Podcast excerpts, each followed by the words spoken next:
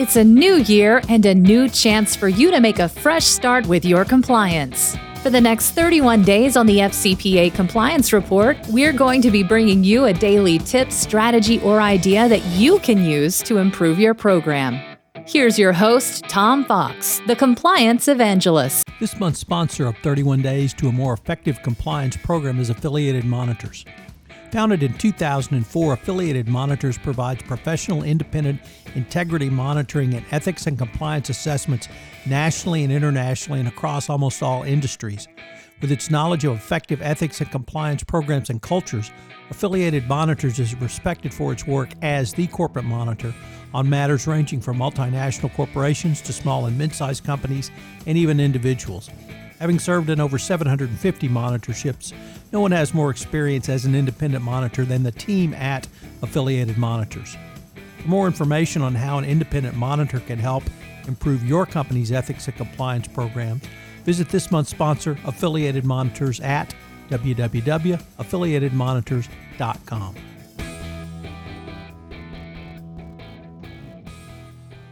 Today, compliance expertise on the board. Yesterday, we talked about the need for a board compliance committee, and I alluded to the need for compliance expertise on the board. And today, I want to take a deeper dive into this. Almost every board has a former chief financial officer, former head of internal audit, or person familiar with, or excuse me, a person with a similar background. And often these people will head the audit committee as members of a board of directors. Such a background not only fulfills New York Stock Exchange requirement and SEC requirements, but it brings a level of sophistication and training and subject matter expertise that can help all companies with their financial reporting and other finance based issues. So, extrapolating from there, I think it is incumbent that companies now put a compliance subject matter expert at the board level. An arm of the U.S. government has recognized the need for such expertise at the board level. In 2015, the Office of Inspector General called for greater compliance expertise at the board level. The OIG said that the board can raise its level of substantive expertise with respect to regulatory and compliance issues by adding a compliance member to the board. The presence of such a compliance professional with subject matter expertise on the board sends a strong message up and down the company about the organization's commitment to compliance. But it also provides a valuable resource to other board members and helps the board fulfill better its oversight obligations.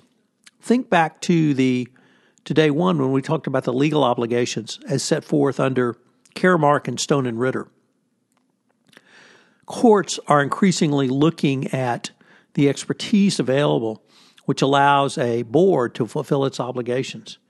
Or indeed, think about the discharge of prudent, prudent discharge of obligations. Uh, can you have that if you don't have subject matter expertise?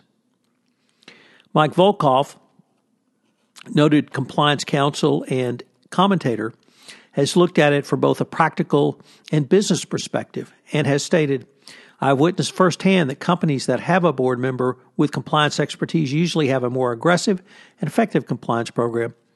In this situation, a chief compliance officer has to answer to the board for the company's compliance program while receiving the resources and support to accomplish compliance tasks. The Society of Corporate Compliance and Ethics Chief Executive Officer Roy Snell sees it through the prism of the compliance professional and has asked or has said. If you ask most companies if they have compliance expertise on the board, most would say yes. When asked who the compliance expert is, they typically point to a lawyer, auditor, risk manager, or ethicist. None of these professions are automatically compliance experts.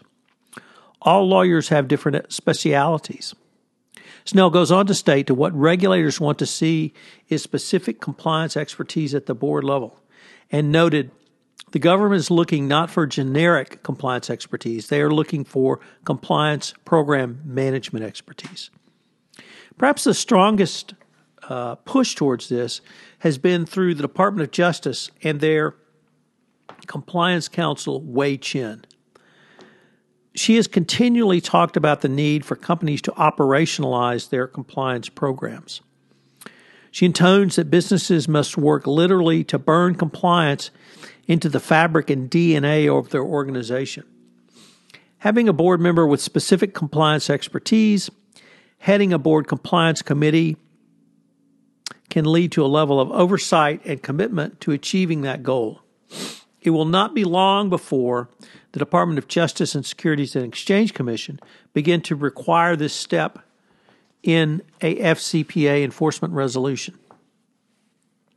This means that when your company is evaluated by Chen under the factors set out in prong 3 of the FCPA pilot program announced in April 2015, in which she retrospectively looks back to determine if your company had a best practices compliance program in place at the time of violation. You will need to not only have the structure of the board level compliance committee, which I talked about in day three, but also a specific subject matter expert on the board as well. If you think about the specific subject matter expertise required in an audit committee, I think that uh, you will quickly see the same can and should be applied to the compliance committee. So, for instance, the New York Stock Exchange and other major security exchanges require that each member of the audit committee be able to read and understand fundamental financial statements or must liter- become financially literate within a reasonable time after having been approved to the audit committee. At least one member of the audit committee should qualify as an audit committee financial expert within the meaning of SEC rules. The financial expertise requirement is generally fulfilled by a committee member with a background in finance or accounting that permits the board to conclude in good faith that the director is capable of understanding the most complex issues of accounting and finance that are likely to be encountered in the course of a company's business. The New York Stock, Exchange permits a board to presume that a person who is an audit committee financial expert within the meaning of the SEC's rules has the requisite accounting or related financial management expertise to satisfy New York Stock Exchange listing standards. I would submit to you that is the uh, standard that is now required for a compliance committee or compliance expertise on the board. So, where do you find such a person? Well, clearly, if you have a person who's been a chief compliance officer, you know, perhaps even a, a blogger or commentator in the compliance space, but certainly a chief compliance officer, uh, someone who's been in the compliance profession, not uh, simply done investigations, but in the indeed compliance profession, where you have designed, created, implemented, and enhanced effective compliance programs within a corporation. This does not mean you have to be in house, but it certainly, from the in house perspective, would lend itself to compliance expertise on the board. But it can be someone from the outside counsel perspective who has done this.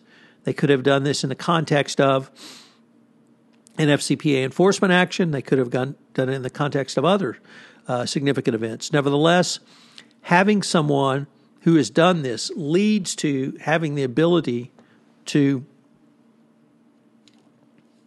understand what a best practices compliance program is, and more importantly, the information that is reported to him or her on the board level.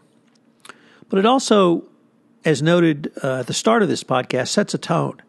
And when you have that kind of compliance expertise on the board, uh, that is uh, communicated down through the chief compliance officer into the business unit.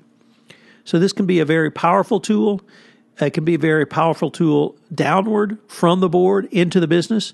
It can be a very powerful tool upward from the business up into the board, which allows the board its uh, to fill its obligations in the oversight of management. It also gives someone the chief compliance officer can not only ally with, but speak to as a compliance professional. So, what are the three key takeaways? Number one, the board must have compliance expertise. Uh, I would advocate that that compliance expertise be uh, within the compliance committee. Uh, certainly, the uh, standards required under the audit committee would apply to a compliance committee as well. Number two, government regulators and shareholder groups have both called for greater compliance expertise at the board.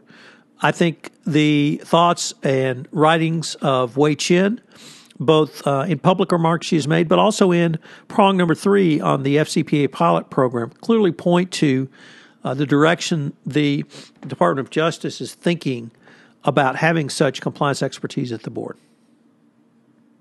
Number three, compliance expertise at the board works both up and down the corporation so that the downward movement is the tone set by the board, communicated through the company, and upward is from the chief compliance officer and the compliance function up to the board. Thank you for listening to this episode of 31 Days to a More Effective Compliance Program, where in the month of August we're going to take a look at the role of the Board of Directors in a best practices compliance program. Once again, thanks to our sponsor, Affiliated Monitors, for sponsoring this month's series. This production of 31 Days to a More Effective Compliance Program is a special production of the Compliance Podcast Network. I hope you will join me again tomorrow.